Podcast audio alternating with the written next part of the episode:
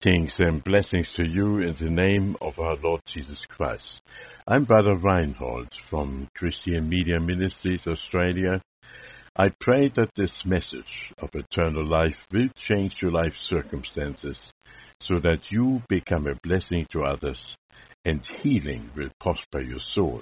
The title of today's message is Unforgiveness. Colossians 3:13 Be gentle and forbearing with one another, and if one has a difference against another, ready pardoning each other, even as the Lord has freely forgiven you, so must you also forgive. Unforgiveness is a spirit, and comes from the pit of hell. It sometimes originates from the past of our Gentile life. Events very hurting have pierced our spirit and released the upstored emotion of the past. The human soul is very complex. Then our memory system stores unpleasant memories that are hurtful to protect us. How easily is a human spirit grieved because our dignity has been damaged. When we are experiencing being born again by the Spirit of a loving God, then unforgiveness has no more part of our being, even if it was hurtful and trying to keep us captive, doing things we are sometimes not in control of. We do live in a world where unforgiveness is a norm, fed by hate and all sorts of wrong motivations. God has created you and me as creatures for eternal grace, to spend eternity with Him as his beloved children. The world does not know him and pictures him as a cruel and punishing God, actually in the same manner than the one who tries to imitate him, the old adversary called Satan. The extreme Islam presents exactly that attitude towards men cruel hatred, vengeance, no love, perverted anger. This exactly is the nature of the adversary of God. When Howard Pittman was transferred in the second heaven, he felt a cold atmosphere. The angel that accompanied him explained that no love was existing, only hatred, between the demonic hosts, from the superior to the lowest in order. The same law is existing in the world. The criminal has a pass hanging on him not letting go for that what he has done in the past. So a redeeming nature cannot occur. The whole present system is like that. Once and no redemption can restore the human soul.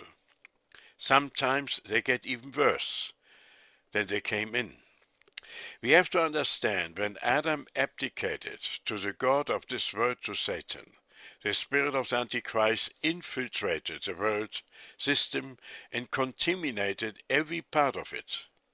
God is love and presents uh, exactly the opposite.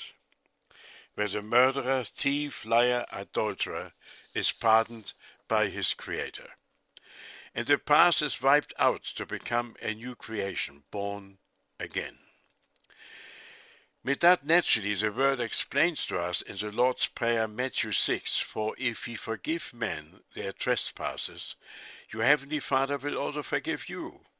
This is the Christian principle towards men, and the source of healing the human soul of the past grievances experienced by men's actions.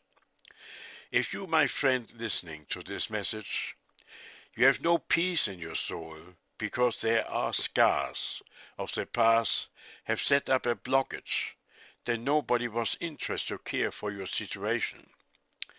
The one who has created you, Jesus Christ, knew you before you even were born, according to Ephesians 1 4, according as he had chosen us in him before the foundation of the world, that we should be holy and without blame before him in love.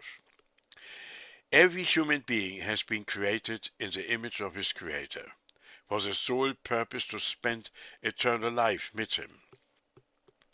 It sounds all too fantastic, but it is the formula God has created man. So you are very important parts of God's plan. To implement that plan, he has to have your permission so that his spirit can change into the change image that belongs to you. The Bible calls it being born again, becoming a new creation. But the condition has been set before you to ask Jesus Christ to forgive you all your trespasses and invite him into your heart as Lord and Savior. God is Spirit, and listen to your cry if you are sincere with an honest heart. This forgiveness of the Almighty God entails also that you forgive others and yourself for the things of the past. The Bible tells us that we all have sinned and fall short of the glory of God. Do you know that eternity is measured for billions of years? Where you are spending it is your own choice. That's what kings and priests and prophets have searched for, has been set before you as a free gift. But God's timing is now, and not any other time. So be careful not to waste that great opportunity God has given you. Then the Bible is saying to us that if we confess with our mouth the Lord Jesus Christ and believe in our heart that God hath raised him from the dead, thou shalt be saved. For the Bible is telling us in Romans 10.10, For with the heart men believe unto righteousness, and with the mouth confession is made unto salvation. No Confucius, no Mohammed, no any other person in the whole universe can give you eternal life. Only the one who has created you for that very purpose that you spend eternity with him.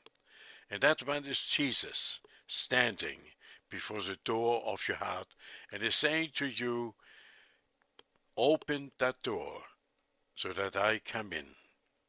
You are created in freedom, and God can only come in into your heart when you invite Him. So once the music is finished playing, I pray a prayer, and if you, with a sincere heart, pray that prayer after me, then Jesus Christ will come, and you shall have eternal life.